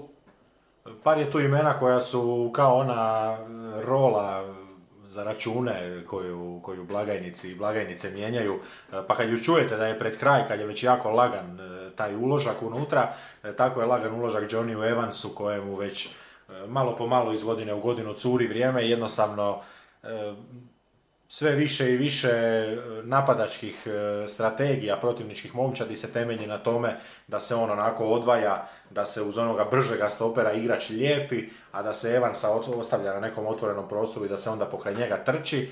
E, slično nekako tako i Mark Albrighton, premda njegova deveta godina, ako se ne varam u Lesteru, ima tu sigurno dosta poveznica, nije toliko star, ne može se za njega apsolutno ništa zaraditi, pa je sad pitanje hoće li ga Lester držati pa prebaciti možda u neku ulogu, a evo ima i među bekovima jedan e, e, tako i malo naše romantike, ali mislim igrač koji je i u Southamptonu igrao Ryan Bertrand, koji je isto tako iskucao valjda sve moguće kredite. Mislim da ga nije bilo u kadru na prvoj utakmici također. Da, dakle par veterana koji će morati ostati sa strane i jednostavno gledati neku drugu energiju koja će donositi bodove. Oni su e, i žrtva vlastitog uspjeha, barem e, u toj percepciji, s obzirom da su postavili neke stvarno visoke standarde, da su dva puta završili pet i to nakon što su osvojili prvenstvo, da su osvojili i FA Cup, da su osvojili i Community Shield protiv Manchester City, a dosta kritika na račun Brandona Rodgersa, ali e, Leicester spreman za još jednu korektnu sezonu, vidjet ćemo hoće li do kraja ljeta nekoga kupiti. Idemo dalje, idemo na, e, za mene, rekao sam Brighton Newcastle, super interesantna utakmica, Brentford Manchester United, za to živimo da vidimo kako će United tamo proći, ali Wolverhampton i Fulham. Utakmica u kojoj ćemo vidjeti jedne onako frajere Premier Lige, jednu ekipu koja te zna dobiti, znati podvaliti, trik, valiti laka, to je Wolverhampton i Fulham koji dolazi sada na krilima one prve utakmice protiv uh, Liverpoola gdje su remizirali 2-2 s tim da je uh, dodatan naravno motiv za Wolverhampton činjenica da su uh, u prvom kolu izgubili od lica. Da, na Brunu Lagija je bilo kritika u prvome kolu, pa možda možemo njegovu momčad prvo pogledati. E, premda nekako tu ja osjećam da e, u zanosu te prgavosti i te fantastične forme će Fulham ipak biti, e, ako ništa drugo, momčad koja će prva zadati udarac koja bi možda mogla i dati prvi gol. Bruno Laž, trener koji je kada je radio u Portugalu sa Benficom zabio 100 golova u prvenstvu, prvi put da se to dogodilo negdje od 60-ih, a zadnje dvije sezone sa Wolverhamptonom, to je uno zero basta igra Wolverhamptona, uvijek ćete vidjeti da su ili oni nekog dobili 1-0 ili izgubili 1-0, mislim da su zabili manje od 40 golova u obje sezone. Zakače se sa Jesse Marshom poslije utakmice sa licom i Amerikanac mu se navodno došao ispričati.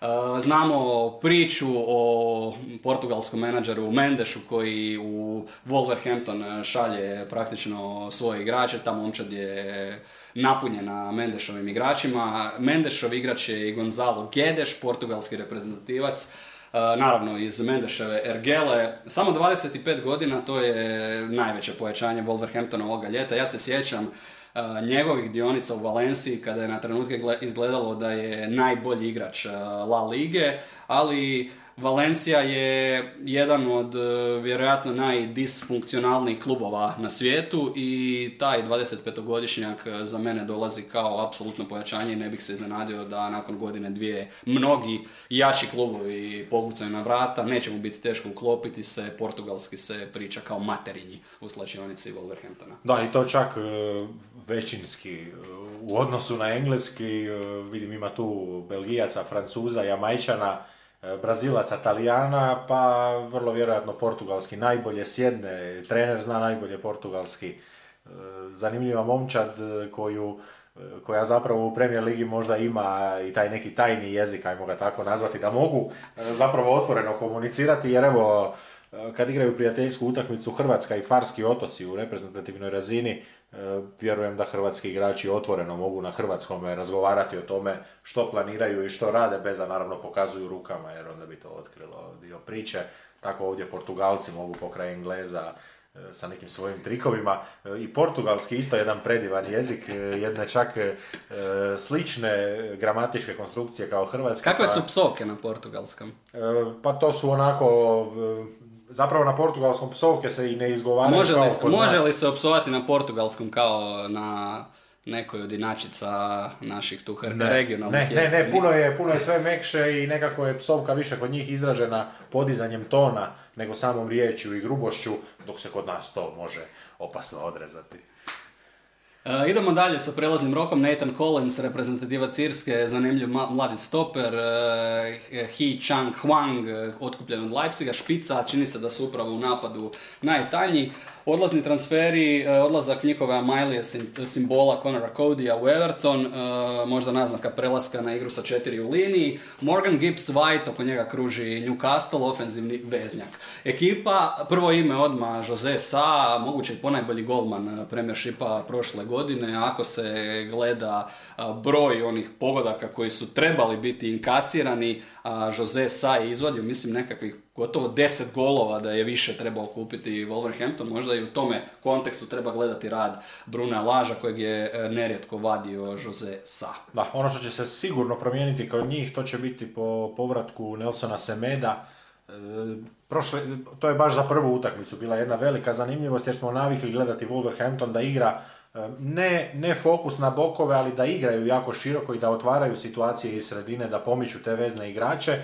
I sad zapravo bez Semeda na desnoj strani oni nemaju tu silu, e, vidjeli smo nema ni Jimeneza e, još kao toga centralnog napadača, ali on će sad malo nedostajati jer bi sada Guede što na svoju nekakvu dobru volju trebao ponijeti. E, Dobro, svakako naš stručnjak za bekove zna da je Ryan Ait- e, Ait-Nuri i također iz Mendešove agencije jedan vrlo interesantan igrač, 21 godina, nešto se To je naš francuz iz Angera. E, Nešto se. Angers, nešto se sitno i njega dovodilo u kontekst sa Cityjem koji valjda kupuje sve lijeve bekove na svijetu. Prvo ime momčadi Ruben Neveš, tu se nema posebno što do- do- dodati, dodavar strijelac, čovjek kojeg se već e, neko vrijeme povezuje sa jačim klubovima. Malo, malo špekulacija o Mateusu e, Nunjezu, iako to nisu igrači istoga profila, nešto se i Liverpool oko Nunjeza vrti, bez da gledam, pretpostavljam da je Nunjez također Mendešov igrač. E, Iskorak se očekuje od e, Pedra Neta, 22-godišnjaka koji je prošle sezone imao, to jest pretprošle sezone imao pet golova i šest asistencija, dakle kada je imao 20-21 godinu. Ostao je gospodin e, Bebino Ulje i sav sam natural, jedem samo šnicle i kajganu, Adama Traore. Zanimljiv opis, ali prošle godine se to dobro pokazalo jer su očekivali svi kako to najčešće, to je stereotip i biva, on će past prema kraju sezone, ali nije pao jer pojačao je šnicle.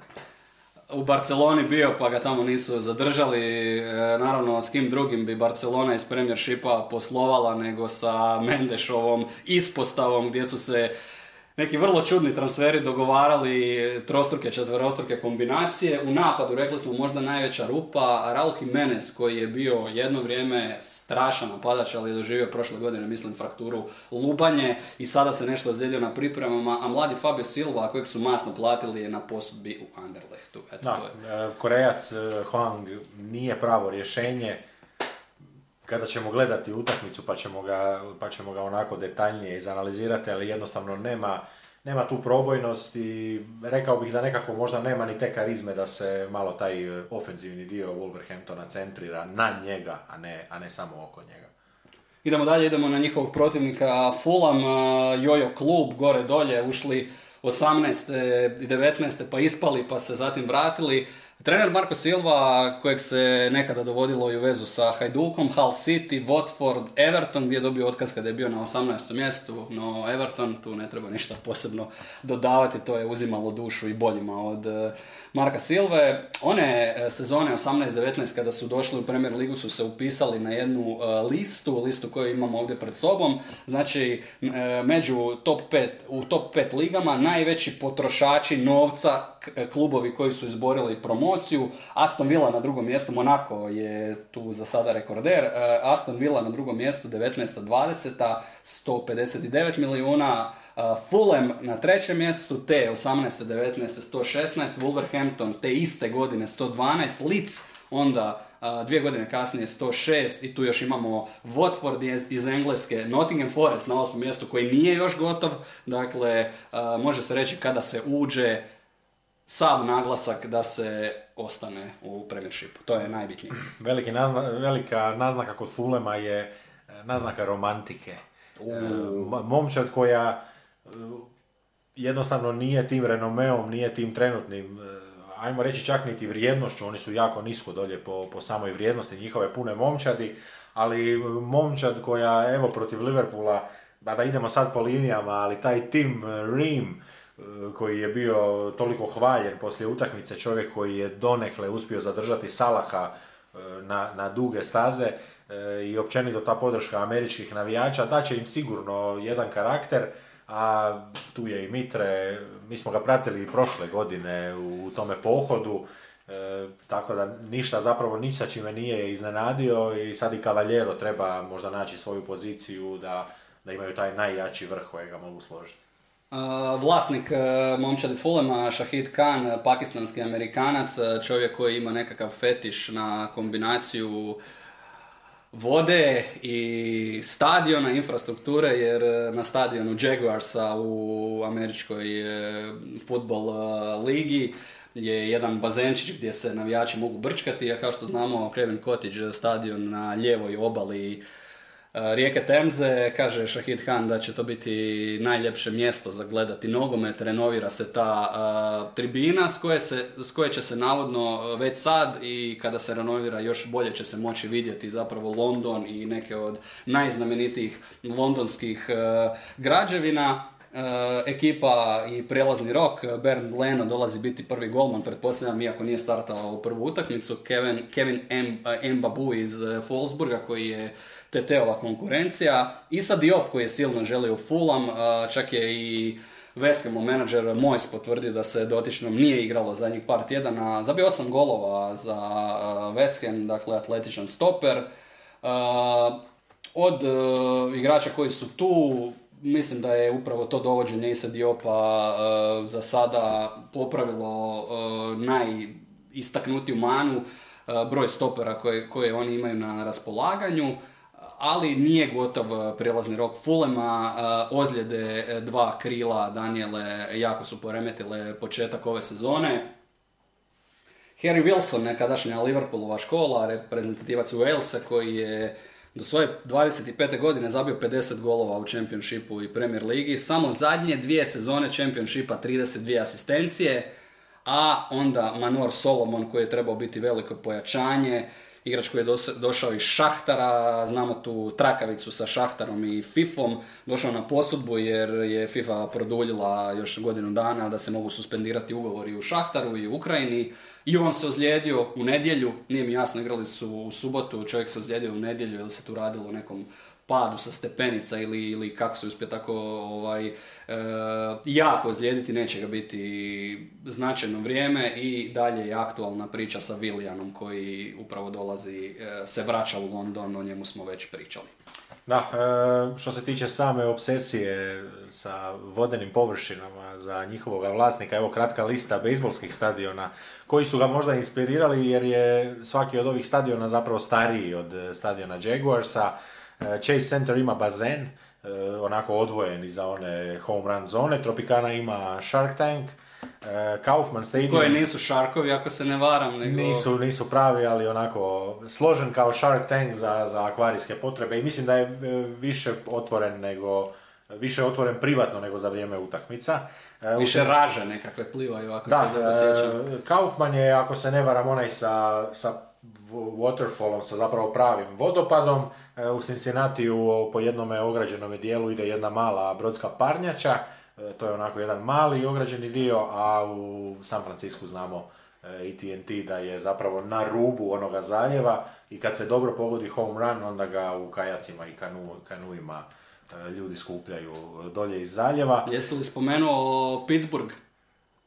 Kako se zove stadion? U Pittsburghu je rijeka Allegheny iza stadiona i isto e, se znalo događati PNC Park, e, isto rijeka koja voli primati te loptice. Mislim puno rijeđe nego u San Francisku i zato je zanimljivije jer je teže e, šibnuti u Allegheny. Imamo li, imamo li još e, nešto o Fulhamu? Mislim da nemamo. Možemo dalje. Možemo na duel Nottinghama i West Hama, još jednu utakmicu e, koju ću ja prenositi ovoga vikenda.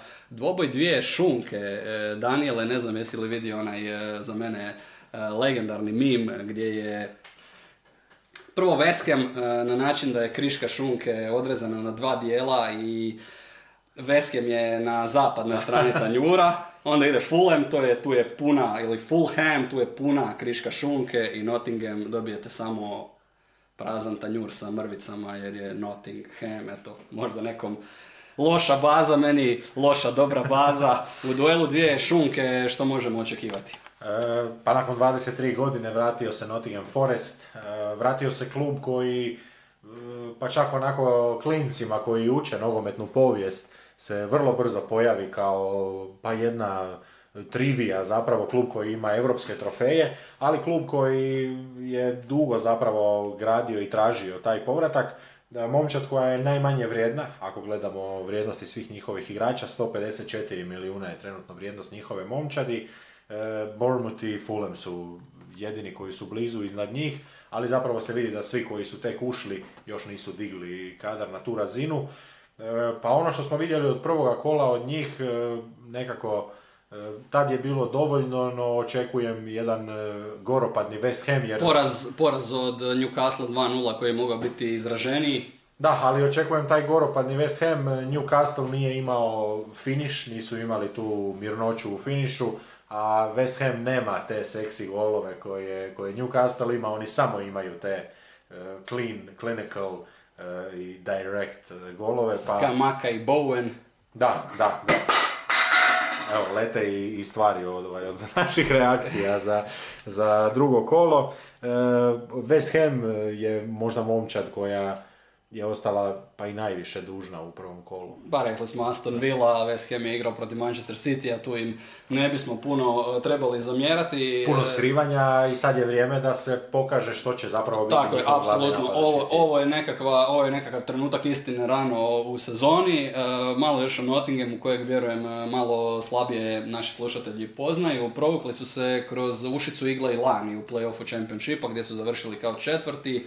Menadžer je Steve Cooper, možda se naši stari gledatelji jako dobro ili bolje puno nego ove mlađe generacije znaju, znaju ono što je e, predstavljaju nekada, nekada Nottingham Forest uh, one 70. godine 70. i prijelazna 80. kada je trajala ta jedna neviđena engleska dominacija u Europi gdje je i Nottingham Forest osvojio svoja dva naslova prvaka, gdje je Aston Villa osvojila naslov prvaka i vrlo vjerojatno bi se taj trend i nastavio da nije bilo svinjarije koje su napravili navijači Liverpoola u Heyselu i na takav način e, neke možda i od svojih rivala ostavili bez europskog trofeja. Mislim da im čak najviše Everton i Arsenal tamo negdje sa kraja 80-ih zamjeraju što nije bilo e, takve prilike.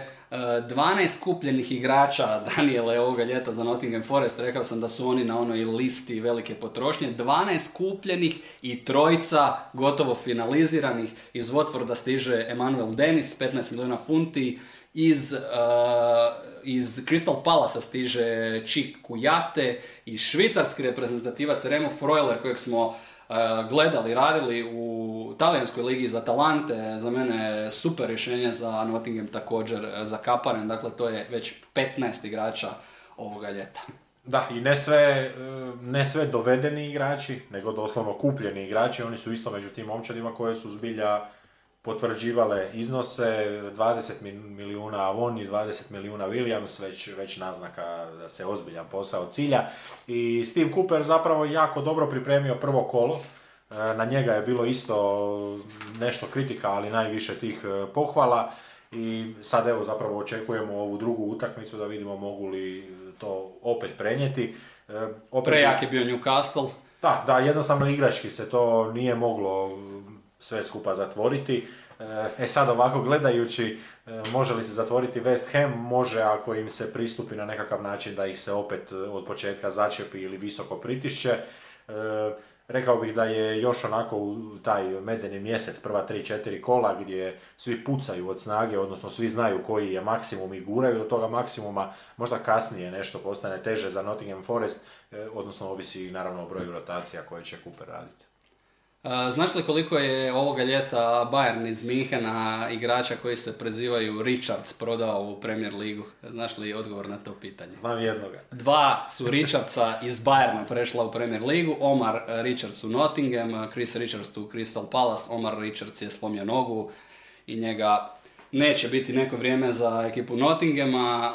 Veskem je imao svojih e, poteškoća na otvaranju sezone. Vidjet ćemo što će biti sa Kurtom Zumom, je on nadošao nakon one bombetine koje je primio u lice.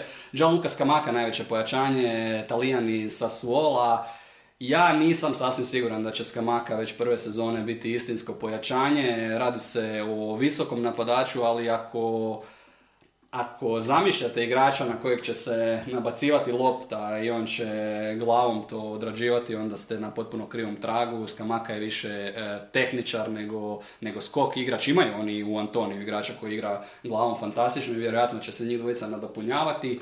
Naef Aguer iz Rena, 35 milijuna eura za stopera i Maxwell Cornet iz uh, Burnleya koji je ispao, to su tri pojačanja, najznačajnija pojačanja ovoga ljeta za West Ham. Ako se ne varam, Korne je ozlijeđen ili e, vratio do, do fit pozicije. On je na lijevoj strani i tu je West Ham imao nekakvih dilema oko toga. Nije bilo ni Aguera e, u prvoj utakmici, tako da je West Ham poprilično najtanje zapravo u tom obrambenom dijelu momčadi. Da, evo, možemo završiti s Nottinghamom sa e, dvije činjenice. Vlasnik Grk, očito i Grci potražili neku meku za svoje investicije, a CEO e, je jedna pozicija koja je zapravo u nogometu e, i nema, e, barem u nekakvim klasičnim strukturama, CEO je Amerikanac, pa evo još jedno objašnjenje zašto tako puno trgovanja i zašto zapravo neki dobri pogodci igrači iz Bajerna, što bi značilo da se prema svugdje gledalo u traženju od grčkih vlasnika priznajem samo Jana Kopulosa iz Panathinaikosa koji igrače potjera u autobus, otkaže čarter kada se odigra loša utakmica u Euroligi, kaže idete autobusom nazad. Jedan po hrvatskom šmeku pravi vlasnik. Idemo dalje, idemo na e, opet e, ne kronološki jer smo najveći derbi ovoga kola ostavili na zadnjem mjestu. E, deveta utakmica o kojoj ćemo razgovarati, Monday Night Football, prilika za iskupljenje na Anfieldu, prva domaća utakmica utakmica Liverpoola ove sezone stiže Crystal Palace. Da, ono što se može povijesno reći o toj utakmici, da oni koji ne navijaju za Liverpool sa velikim zadovoljstvom pamte neke međusobne utakmice Liverpoola i Crystal Palace, a apsolutna zločestoća, ali iz jedne sezone gdje ju je Liverpool zaslužio. Mislim da smo ih sasvim dovoljno hvalili, e, jer su odradili nekakve nevjerojatne poslove, razvoj igrača je bio e, zapravo ono što ih je zajedno sa klopom diglo na vrh ali, ali u toj bolnoj sezoni nekako imam osjećaj, ako se ne varam e, da je Pardew bio u, tom trenutku e, trener Crystal Palasa e, i to je bila općenito prava ludnica čovjek koji je plesao na liniji, zapravo jedini Engles koji se usudio plesati u Premier Ligi. To je na tragu one priče da zapravo kada Liverpool treba postati prvak Engleske da se svi podijele na navijače Liverpoola i sve, sve ostale koji navijaju protiv Liverpoola, neka nam ne zamjere naši slušatelji koji vole pa, Liverpool, ali to je vrlo često tako. Nije li to status recimo jednog madridskog reala? Dobar klub za biti u njemu. E, njihovi protivnici, recimo možda i to da je i u prošloj utakmici protiv Fulema Klopp opet pokazao da njegove momčadi nikada ne treba otpisivati. 115 bodova Daniele od dolaska Kloppa u Premier Ligu je izboreno nakon što je Liverpool bio u jednom trenutku u gubitničkoj podređenoj poziciji. Problemi s ozljedama kod Liverpoola, pričali smo o Tiagu, e, Keita se vraća, Keita koji je isto poprilično često kao i Tiago van stroja, ali će biti na raspolaganju za utakmicu, nema i dalje e, Oxlade da Chamberlaina za ekipu Liverpoola, Palas koji dolazi nakon početnog poraza od Arsenala, nisam siguran da je baš Anfield mjesto za vaditi se, ali njihova bi momča trebala biti malo kompletnija. Michael ili Michel Olis bi se trebao vratiti važni veznjak ili mogao vratiti važni veznjak iz prošle sezone. Vjerina druga sezona, to će biti isto zanimljivo pratiti. Da, ja ću se vratiti baš na tu priču sa samoga početka, da je ovo momčad na koju Vjera još nije stavio svoj potpis, e, gledajući strateški, gledajući igrački. E, jedini je problem što još zapravo i ne znamo kakav je Vijerin potpis, jer Vijeru još nismo vidjeli u uspjehu, Vijerine momčadi još Nažalost, nismo vidjeli u dobroj cijelogodišnjoj formi, on može spojiti 3-4 utakmice, ali... Dobro, prošla sezona, zapravo cijela sezona potpuno iznad očekivanja za Crystal Palace.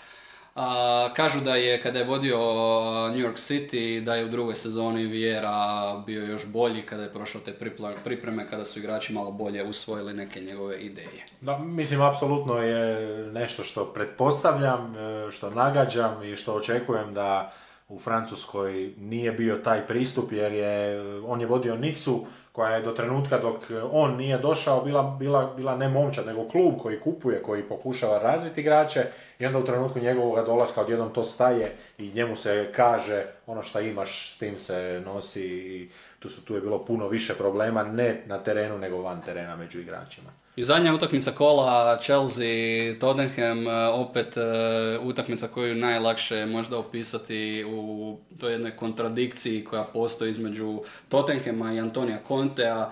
Kada pitate navijače Tottenhama kako se osjećaju oko odlaska na Stamford Bridge, e, otprilike to je osjećaj idemo kao ovce na klanje. Antonio Conte koji je prošle godine, mislim, u nekakvih 15 dana tri puta izgubio Chelsea, će sigurno ovdje željeti malo im vratiti, malo pokazati Chelsea što su izgubili njegovim odlaskom i naravno Tottenham je prvi Daniele nakon prvoga kola. Ali, a zašto kažem ovce na klanje? Jedna pobjeda Tottenhama u zadnjih 37 utakmica na Stamford Bridge. Da, e, teško bi bilo i pronaći, ali evo, zalistat ćemo na Stanford Bridgeu 1. april 2018. E, i njima se evo činilo kao, kao šala. E, da, ali bi morao dosta listati ispod toga. Da, da, za da znači sljedeću, apsolutno, ali evo, Eriksen, Ali, Ali. To su bili strijelci u pobjedi 3-1 i to je zapravo... Dva gola glavom mislim da je zabio Dele Ali. Da, i to je zapravo ta jedina pobjeda što se tiče Stanford Bridge. Je li ovo naš prvi top 6 derbi? Je. Prvi top 6 derbi, prvi puta da vidimo one pod navodnicima i sami sebe su stavili i mi smo ih stavili najjače e, i ne može biti bolji trenutak. E, Chelsea je valjda prodao što je mogao sve prodati kupio, nije još sve što žele kupiti. Uh, FC Interested ide jako. Da, trguju za istu robu za koju sad trenutno natječu se i United, e, pa i Barcelona. E, možda onako gledajući neka njihova bolja rješenja, vjerojatno gleda Minhen. E, evo baš je jedna bomba sjela. Barcelona želi svoju robu. Frankija de Jonga. Utrpati bilo kome. Utrpati bilo kome, da. Nitko ne kupuje. Imam nekakav osjećaj da Frankie de Jong e, čita vijesti kako nađe svoje ime povezano s nekim klubom, brže bolje nabavi broj preko agenta i onda zove taj klub i kaže dajte da vam odmah kaže. Ali samo ne u United. Unitedu... Ma nekako ja imam osjećaj da on zove sve klubove i da ja vama odmah kažem da bi ja tu htio ipak ostati, znate, žena, plaća ovo, ono. E, ali mislim, ajmo, ajmo gledati to sa ljudske strane. E, tko bi, tko bi otišao, e, sad gledajući dobro, De Jong, ajde nećemo ga gledati onako bezobrazno, namirit će se, on će se namiriti načelno, on će zaraditi 15-20 milijuna od svoje karijere, ali tko bi sada otišao od, od, od koliko je, 10 milijuna nekako na vagi za njega, e, toga čega se mora Mislim čak i više. Mislim čak i više. to, to, ne. To, tu nema priče. To nema je, priče, da. To je... Ne treba, generalno ne treba gledati nikom drugom u novčanik i ali je, špekulirati ali je bilo to kuna ili 10 milijuna kuna. Ali je činjenica da to nije novac koji njega čeka. Nije to novac koje, kojega će on zarađivati, to je novac koji je njemu dužan i kojega se on mora odreći. Znači, e, kao prvo svaki odvjetnički ured će ovaj slučaj prihvatiti i razvući ga do kad god se može, jer e, ako se ovaj slučaj razvuče na godinu dana, Barcelona ga gubi sigurno. Barcelona je znala da to mora riješiti na brzinu, jer se jedino tako moglo, De Jong je znao da to ne smije rješavati na brzinu. Na švercerski muljatorski način su pokušali... Šverceri će past kasnije na nečem drugom i De Jong će se pokušati namiriti ili, ili možda on bude taj nizozemac koji će promijeniti još jednom Barcelonu, ali ovaj puta u kontra, u kontra smjeru. I, I zašto bi otišao e, karton piva svaki tjedan, kaže evo... Igraće i stopera ako treba. Uopće nije bitno, kaže da Jong i da on i živi sa svojom suprugom, da i živi jedan normalan obiteljski život. E, koje, ja sam u Barceloni proveo jedan dan, pa mislim da smo jedno 11 sati hodali. E, možda je tu bilo nekakvog dopinga ili nečega što nas je tjeralo po tome gradu, ali, ali to je jedan, to nije grad, to je velegrad, to je, to je kultura i zašto, zašto, koji, je, koji bi bio motiv da Jongu da on sada popusti? A, i osim, a i osim toga, ako je već u Barceloni završio u lošoj situaciji, zašto bi on i njegov tim pristali na bilo što? Njegova karijera je u pitanju, i čovjek je zaslužio to pravo da si on sam izabere povoljnu situaciju koja se očito ovoga ljeta nije pojavila, nije zadovoljan tim izborima, vidjet ćemo koliko je taj interes Chelsea stvaran, Chelsea uh, želi Veslija Fofanu, ali čini se da nisu baš blizu dogovora uh, oko transfera stopera iz Lestera. Da, to je uvijek teško trgovanje na otoku za otočane, oni si barem uh, nekako tim bon tonom pokušavaju uvijek otežati situaciju i znaju što ih e, međusobno čeka. A kakav nas susret čeka? A, čeka nas susret e, u kojem ja očekujem vrlo tvrdo sa jedne i sa druge strane, Tuhelovski, zatvoreno, e, također ne vjerujem da će, da će Tottenham krenuti va bank, tvrdo, čvrsto i opet uz onaj detalj da nije slučajno ako vas neko, ako nekog dobijete jedan puta od 37 a, vidjet ćemo je li u tako kratkom periodu Antonio Conte uspio istjerati te demone. ovaj dio bih završio informacijom da je Tottenham potpisao Destinija u Dogija iz Udinezea koji će ostati godinu dana u Italiji.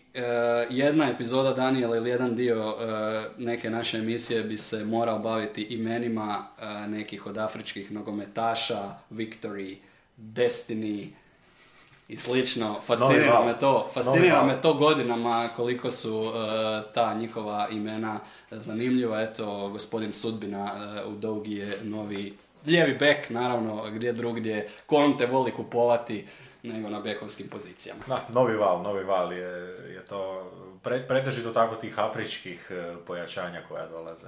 Tako je, ovim, ovime smo završili našu najavu kola. Za one kojima je ova epizoda možda malo duža, još jednom ovim putem napominjem da na Spotify imate priliku prebacivati na segmente koje ćemo mi poslagati, potrudit ćemo se da za svaku utakmicu imate zaseban segment, pa je eto i na takav način jednostavnije pratiti. Da, ako treba televizijski najaviti, subota sedam utakmica, nedjelja dvije utakmice, pa onda vjerujem čak i svi skupa, ponedjeljak navečer, kraj prvog radnog dana u tjednu, još jedna utakmica, to je ova između između Liverpoola i Crystal Palasa. Skupa pratimo kolo i radimo analizu kola čim se sve odigra. Hvala Daniela i hvala svima na slušanju.